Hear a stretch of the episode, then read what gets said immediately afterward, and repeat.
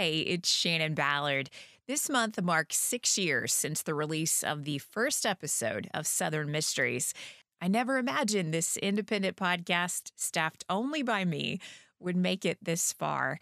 I may research, write, produce, host, and promote this show, but the people who have made it possible to continue Southern Mysteries are my amazing patrons. And I want to say thanks to all of my patrons who have supported the show along the way and to my newest supporters of Southern Mysteries Bobby Ann from Bossier City, Louisiana, Rachel from Guilderland, New York, and Ellen, Sue, Sally, and Amy, who are listening and supporting from mysterious locations. Appreciate your financial support of the show. It's the reason I'm able to continue to research and produce episodes like you will hear today. If you're new here and you're interested in hearing the Southern Mysteries archive, the first three seasons of the show, if you want to hear ad free episodes, patron exclusive podcast, I'd encourage you to join Southern Mysteries Patreon. There are two tiers for membership, which gives you options to hear that content that's not available anywhere else. It's my thanks to you for supporting the show. It's easy to opt in and out, so you can check it out for yourself, sign up, and start listening to more Southern Mysteries today at patreon.com slash Southern Mysteries.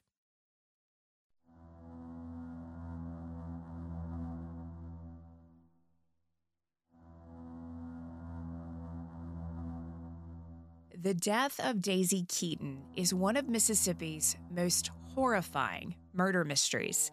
In 1913, the widowed mother of four moved to Laurel, Mississippi, in Jones County. For two decades, the Keetons were well known for their money and their family drama.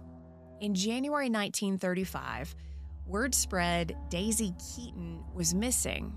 Then came the news that mutilated remains had been discovered off an isolated road in Jones County. The investigation led police to Daisy's daughter, Ouida, who was arrested and quickly dubbed Mississippi's Lizzie Borden. Welcome to Southern Mysteries, exploring history and mysteries of the American South. I'm your host, Shannon Ballard. This is the mystery of the Legs murder scandal. Ouida Keeton was known as a woman who was devoted to her mother. They lived in the Keeton home on Cross Street in Laurel, Mississippi, and loved taking road trips to treat themselves to spa experiences across the South. Daisy Keeton was the mother of four adult children in 1935, but she only trusted one completely her daughter, Ouida. She had one child who had been accused of attempted murder, then convicted of a gruesome assault in the 1920s. Another was so unsettled by the age of 13, Daisy had the court remove her minor status, only to take legal action when the daughter suddenly eloped with an older man. Ouida was Daisy's reliable and steady child until 1934, when there was a dramatic shift in their complicated relationship. Ouida became distant, and many believe she was struggling with her status as a single, unemployed, 30 something woman who lived with her mother. It's believed she was also dealing with mental health issues. On January 19th, 1935, Ouida was working at her brother in law's filling station when a customer asked about her mother. Ouida said she was doing well and planned to visit friends in New Orleans. Two days later, a farmer hunting rabbits with his dogs discovered severed legs along with a portion of a woman's lower torso wrapped in sugar sacks dumped in the woods off an isolated road in Jones County. The coroner informed investigators the remains were that of a woman in her 40s to 50s who had born children. She was approximately 190 pounds with blondish hair. Immediately, investigators wondered if they had found the remains of Daisy Keeton. She hadn't been seen in two days, and neighbors and some of her family members were concerned that they didn't know where she was. Police asked Daisy's sisters to view the remains. It was a gruesome request, but it had to be done. One of them pointed out an identifying mole on one of the legs, which confirmed the ghastly discovery in the woods was part of the body of Daisy Keeton. Police searched the woods for additional evidence, hoping to find the rest of Daisy, but only found a pair of women's underwear and a piece of white cloth. Police questioned Ouida Keeton about the story she told friends and family. Ouida changed her story, said her mother had been kidnapped. She told the police chief she and Daisy were riding along a highway when they noticed an old woman walking in the rain they stopped to give her a ride, and once the woman was in the car, she pulled out a revolver and ordered them to drive to an isolated area. Two men appeared, grabbed her mother, and told Ouida to drive home and return to them with $5,000 in Liberty bonds. Ouida was interrogated at length and finally admitted the kidnapping was a lie. She said she had, in fact, carried dismembered portions of a body, legs, to the woods and disposed of them, hoping they would not be found. But Ouida swore she did not murder her mother. Investigators had so many questions about this strange case. Where was the rest of the body of Daisy Keeton? Why would Ouida confess to carrying legs into the woods but deny her mother was dead and any involvement in the murder of Daisy. If Daisy Keeton was dead and Ouida didn't do it, who murdered and dismembered her? Daisy Keeton was not the most beloved woman in Laurel, and her family certainly had a history of mysteries and violence. Daisy was known as a rich, bossy, and overbearing woman who moved her family to Laurel in 1913 following the death of her husband, John. The family had lived in McNeill, Mississippi, where John owned a store and operated a mill. He mysteriously died in a railway accident. Some said he threw himself under the train, while others said he was pushed. But there was never proof John's death was anything other than a horrible accident. John Keeton was well insured with five life insurance policies, two with double indemnification. This meant his death made his widow a very wealthy woman, but the insurance company refused to pay out what was estimated to be nearly $1 million. Daisy Keeton sued and pursued the lawsuit until she won everything she and her children were entitled to. The life insurance was split evenly among her four children, with Daisy as trustee. Daisy also inherited her husband's businesses, his property in Louisiana, and his rental properties in Mississippi. She seemed to genuinely struggle with the loss of her husband, and in 1913 decided it was time to leave McNeill for a fresh start near her family in Laurel. Laurel was a small but thriving town that had been established in 1882 by people who came south to buy tracts of land filled with yellow pine forest. Within two decades, the city was booming and known as one of the world's best towns for lumber trade. By 1913, it had grown to a population of 13,000, making it one of the largest cities in the state. Daisy Keeton purchased a home at 539 Cross Street a convenient location near her parents and her sisters. Her four children were unique. Ouida was the devoted one who Daisy always counted on for stability and peace. She avoided social interaction and often turned inward, barely speaking to her siblings. Daisy's son Earl was her wild child, a hothead who turned into a criminal in his adult life. She also had two headstrong daughters, Maud and Eloise. Maud married and established her own home away from her controlling mother by 1917. Eloise was the wilder daughter, always looking for an adventure. She never cared about consequences, unlike Ouida, whose shy nature made her a bit of a homebody as she aged and remained at home with Daisy. Born Juanita Keeton, everyone called her Ouida. All of the Keetons were beauties, but Ouida was said to have been the prettiest with a curvaceous figure, brown eyes, and a fashionable brunette bobbed hairstyle. Even as the Great Depression began to affect the nation and then Laurel, Ouida and her mother wore fashionable clothes with sapphire and diamond rings. Ouida graduated from high school in 1920, then attended Soulé Business College in New Orleans. After only two months away from home, she informed her mother she planned to return to Laurel. Daisy's financial situation meant Ouida didn't have to work, but she wanted a little something of her own, and it seemed a job would be good for her, help her be a bit more sociable. Ouida applied for jobs at several businesses in Laurel, including a secretarial position at the W.M. Carter Lumber Company. The owner, William Carter, was so impressed by the application he received in the mail, he sent word that he wanted to hire her and she would have a job in Laurel when she returned. William Carter was a respected, successful businessman in Laurel. The married father was a churchgoer who cared about his community and looked out for his neighbors. When Ouida walked into his office, her first day, it was the early 1920s. She was about 22 years old, and he was 52. Ouida was a hard worker who started as secretary, and over the 12 years she worked for William Carter, would be promoted to confidential secretary and then office manager.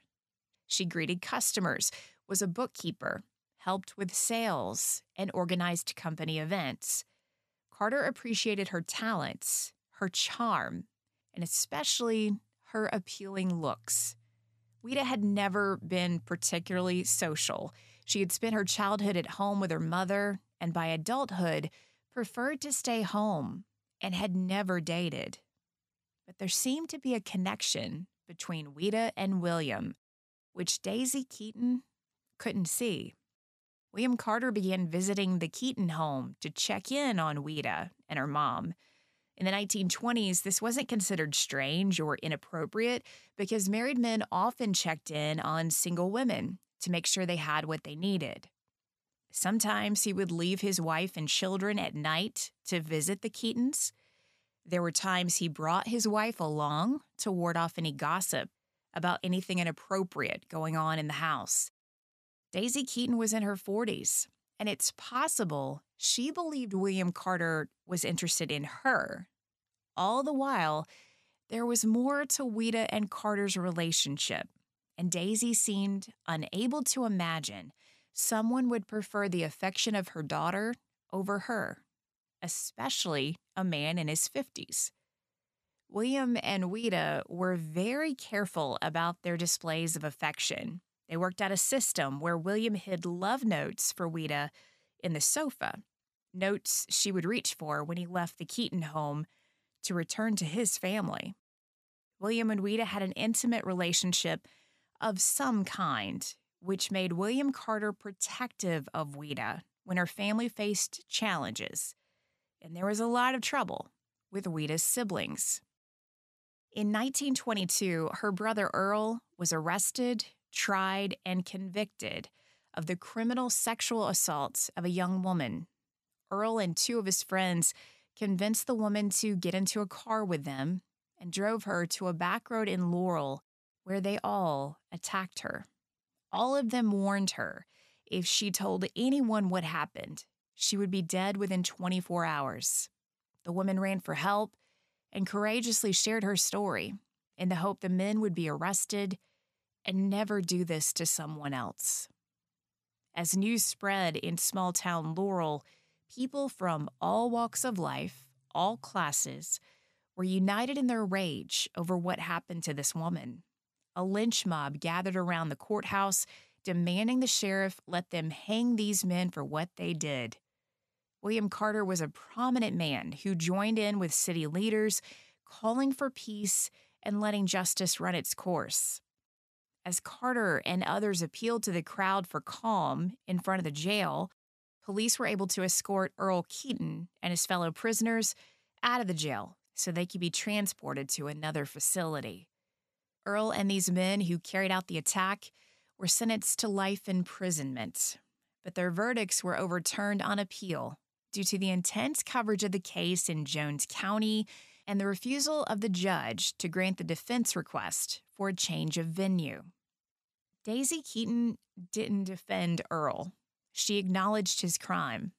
Their already distant relationship was never the same, and he wasn't the only child that caused trouble for Daisy. We'll never know why, but Daisy Keeton petitioned the court to revoke the minor status of her 13 year old daughter, Eloise, in 1920. Eloise gained full control of her inheritance and the right to make all of her decisions as if she was an adult. Within five years, Eloise eloped with an older man she met at a carnival. Eloise, who was 18 when she married, was tracked down by her mother Daisy, who was irate over the elopement and the shame it brought the family. The couple were headed towards Chicago when Daisy Keeton called in law enforcement friends to arrest Eloise's husband, claimed he lied about Eloise's age on the marriage certificate. He was arrested, and Eloise was convinced to return to Laurel, to her mother's house, where a lawyer was called in to begin the process of an annulment. But Eloise's husband returned to Laurel within a week. He demanded to see his wife. But Daisy, Ouida, Earl, and even William Carter all at some point refused to let him enter the Keeton home to see Eloise. He responded by suing all of them for alienation of affection. Eloise's husband was asking for over $100,000 in compensation. The case was tied up in court for more than a year until an appeal court ruled Eloise's husband was not entitled to any compensation but the ruling held further complications for the Keetons and challenged their financial security. Daisy's lawyer had argued she should have been the only person named on the lawsuit, which the appeal court agreed with. Part of the ruling stated that if the charges were filed again, only Daisy could be named as a defendant. It also granted a seven year statute of limitations for the lawsuit to be renewed. That ruling changed the financial status of the Keetons and caused even greater stress within the family. Daisy chose not to wait around seven years to see if she would get sued again and lose a lot of money. Daisy made the decision to trust the daughter who had never let her down, had never left her. She transferred the title of the Keeton home into Ouida's name, along with all of her assets. This meant if Daisy was sued again, she would hold no valuable assets until the statute of limitations expired in 1932. The statute passed, and Daisy was ready to retain control of her money.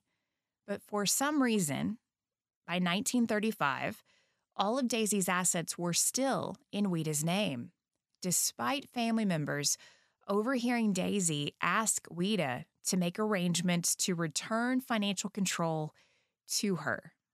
Ouida had her own money, but in 1932, she faced a professional setback when William Carter's lumber company was forced to close because of the Great Depression. She had grown comfortable always seeing William at work, and it created a divide between them. She was a single 30 something jobless woman living with her controlling mother people noticed Ouida seemed stressed. She had always been shy and reserved, but around 1932, she began to show signs of frustration, seemed on edge. Little things would set her off before she quickly regained her composure. Because this was the Depression era, many people were under constant stress and anxiety, which may explain why no one seemed concerned about Ouida's outburst. For a short while, Ouida left Laurel to spend time in New Orleans, where she hoped to open and manage a hotel. But to do that, she needed a hotel management course, which took her to Washington, D.C. for a while. When she returned to Laurel, She seemed to suffer a mental crisis of some kind. She told her family she was engaged, but wouldn't tell her family who her fiance was or when she planned to marry. And the already stressful situation at home with her mom was made worse when Daisy asked her son Earl and his wife to move in and keep her company. Daisy feared being alone when Ouida left to open that hotel in New Orleans. Ouida's brother in law felt she needed time away from the house, so he offered her a part time job at his filling station, which Ouida quickly accepted. By early 1935, Earl and his wife had moved out of the Keeton home, and it was once again Daisy and Ouida living in the house on Cross Street. Ouida's family would later reflect on her behavior between 1934 to 1935 and acknowledged she experienced episodes where she seemed completely separated from reality. When she was arrested on suspicion of the murder of her mother in January 1935, her family hired the best defense team money could buy. But Ouida alluded to a confession of murder when she acknowledged to police she had carried those severed legs to the woods, but would not admit whose legs they were. With only a portion of Daisy Keeton's remains being found, prosecutors had to establish proof Daisy Keeton was dead. Realistically, no one could have survived the injuries that led to a significant portion of their remains being dumped in the woods of Jones County. But legally, no complete body meant no complete story of the crime. The last known sighting of Daisy Keeton was around noon on January 19, 1935. Daisy visited a neighbor to borrow milk. She chatted with a neighbor and made arrangements to return that Monday for more milk, but she never returned, which was unlike Daisy, who always did what she said she was going to do. When Ouida was arrested, she was taken to the Jones County Jail, and police asked for her permission to search the Keeton home. She agreed on the condition her brother Earl was in the house when it was searched. Earl told police he hadn't seen his mother since the Wednesday before the discovery of those remains in the woods. He said he didn't know if their mother was dead or alive, and he wanted answers. He gave them permission to remove the evidence they found in the home bloodstains in the middle of Daisy Keeton's bed and on a rug beside it. There was a trail of blood specks leading from Daisy's bed to the bathroom. Investigators removed bloodstained wood from the bathroom floor facing and another piece of bloodstained wood, a floor joist from near the fireplace in Daisy's room. Tests confirmed it was human blood on both pieces of wood, and human blood was also found on cleaver like butcher knives in the Keeton home, and blood was found in the Keeton's car. Police interrogated Ouida for a day and a half. They laid out the evidence they found and grilled her until Ouida Keeton broke. She told them her mother was dead, but she had not killed her. She claimed her lover, William Carter, murdered her mother and dismembered her body. The already shocking Legs murder scandal was making headlines nationwide. The gruesome discovery of part of the remains of a wealthy Southern woman interested readers. And now there was the salacious news that her beautiful daughter had an ongoing affair with her older married boss for well over a decade. 67 year old William Carter was jointly indicted with 33 year old Ouida Keeton for the murder of Daisy Keeton. Ouida stood trial first in a courtroom overflowing with spectators. There were more than 1,000 spectators at the courthouse, but only 500 seats. Many women brought along sewing and knitting to work on during recess so they wouldn't have to get up and lose their seat. Once Ouida had been arrested and interrogated, she changed her story about the murder several times. She confessed, blamed her lover. Then she said she was innocent, that he was innocent, and then she pinned it all on William Carter again. When she was indicted, her health declined to the point that when she entered the courtroom for her trial, her defense pleaded insanity. Ouida had to be placed in a wheelchair and rolled near the jury with a nurse near her in case she had an episode. Spectators said she appeared lifeless at times, stared at the ceiling throughout the trial. Ouida's defense started the proceedings by arguing that the case could not move forward because the death of Daisy Keeton had not been proven. The judge overruled the motion, and spectators in the court heard the shocking evidence and gruesome details of what prosecutors believed really happened to Daisy Keeton. In addition to the blood evidence in the home, a witness who lived near the site where Daisy Keeton's legs were discovered testified that the night before the discovery, he saw Ouida Keeton driving down his road. Police confirmed they found a set of car tracks at the scene that matched the Keeton's car. The jury heard the undertaker and coroner testify to the state of the remains found in the woods, and over objection of the defense, were shown photos of different views of the remains of Daisy Keeton. Testimony also revealed that during the search of the Keeton home, investigators noticed the hearth walls on each side of the fireplace had been freshly painted, and the floor in front of the fireplace had been freshly cleaned. The fireplace and its contents were examined, with blood stains seen on the left wall of the inside of the fireplace. Samples of the fireplace contents were presented into evidence, with an expert testifying parts of human bones were found in that fireplace, along with a bit of steel from a woman's girdle. Everyone was asking the same questions. If Daisy Keeton was killed in her home, how was she killed? Who did it? And why? The prosecution theorized a 20 inch long iron poker and a gun Ouida borrowed from her brother in law were the murder weapons. They claim she hit her mother with a poker and then realized her mother was still alive, which meant she had to shoot her. As to motive, they theorized Ouida murdered her mother to keep all of that family money that had been transferred into her name, or she had killed her mother because Daisy learned about her affair with William Carter and told her she had to stop seeing the only man she had ever loved. You don't have to prove motive to prove somebody is guilty of murder. You have to show that they killed somebody with malice or forethought. Either there was a plan or it was spur of the moment. Prosecutors said the evidence they presented at trial proved Daisy Keeton was dead, even if the rest of her body had not been found.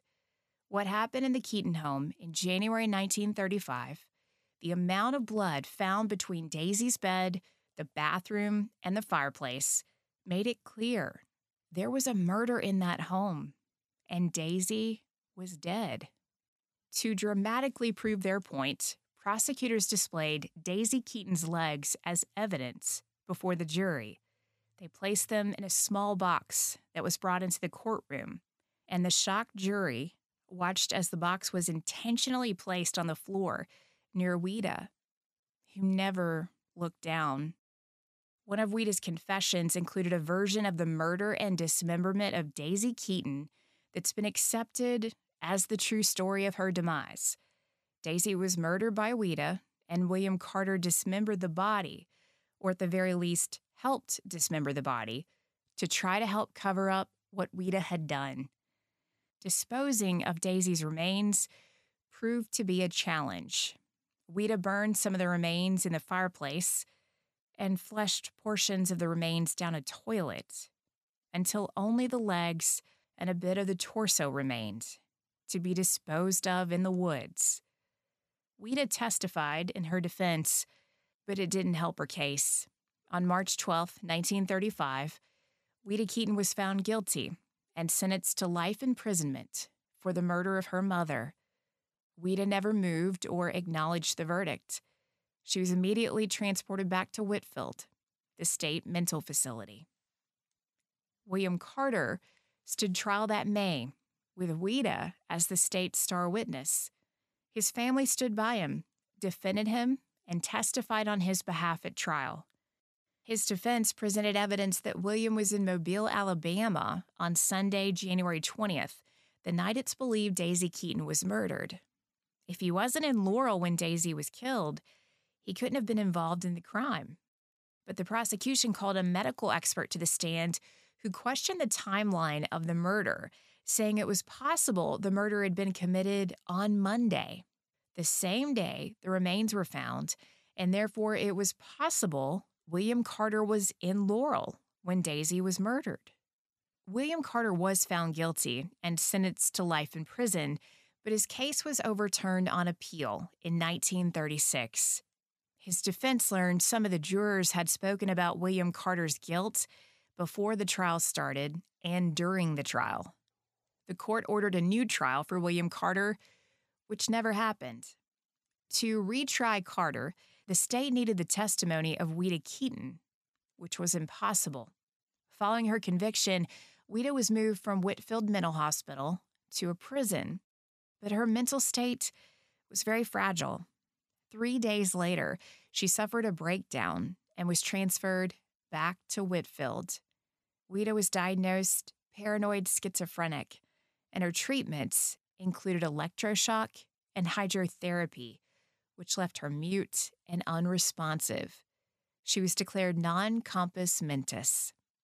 William Carter maintained his innocence and, unlike Ouida, never changed his story. He was away from Laurel when Daisy was murdered, and he did not conspire in any way to kill her. Although he never faced trial again, that cloud of suspicion hanging over him, along with the shame of allegations of his affair with Ouida, ruined him. He remained in Laurel until his death in 1949 at the age of 81. Ouida Keeton was held at Whitfield until her death in 1973. Before her health declined and Ouida became unresponsive, she was often heard talking to her mother Daisy after her mother was murdered. It seems Ouida's brain was playing tricks on her unable to face the reality of what happened to Daisy. Following Ouida's trial, Daisy Keeton's legs were buried in the family cemetery in McNeill. It said a pastor agreed to hold a graveside service in the middle of the night because of the public's obsession with the case and the family's concern that if the public knew where the legs were buried, there could be grave tampering. When Ouida Keeton died, she was laid to rest next to her mother. Legend says if you visit the Keeton plot, it's easy to spot Ouida's grave. It's the only grave with a bare patch of earth where grass refuses to grow. Southern Mysteries is created and hosted by me, Shannon Ballard. Ouida Keeton has been called Mississippi's Lizzie Borden because of the debate the case still stirs up. Lizzie Borden was acquitted of the murder of her father and stepmother, but the public sentiment has forever been divided over whether or not she really was a heartless killer capable of killing her own father. Ouida was convicted, but the public sentiment was divided over whether she could have murdered her own mother. After all, Daisy had a lot of tension in her life and had made some enemies along the way. Her own son had been accused of murder and convicted of a vicious assault. Daisy was overbearing and not exactly a beloved woman in Laurel. Could someone else have murdered Daisy Keeton? Or did Ouida snap after years of being controlled by her mother? That could explain why her mental health declined and she seemingly disappeared into herself long before the treatments at the mental hospital. But there is another theory as to what caused Ouida to mentally snap. Some believe it's possible Ouida witnessed her mother's murder and then agreed to help clean up the crime scene and dispose of the legs to protect someone she cared about. The reality is, we'll never know. The truth of what happened to Daisy Keeton in 1935, including the location of the rest of her remains, will forever be a mystery.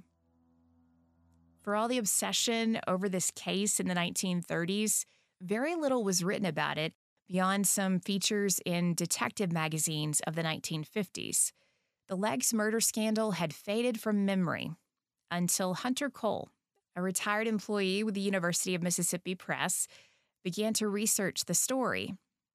In 2010, he published the book that was a key source in researching this episode.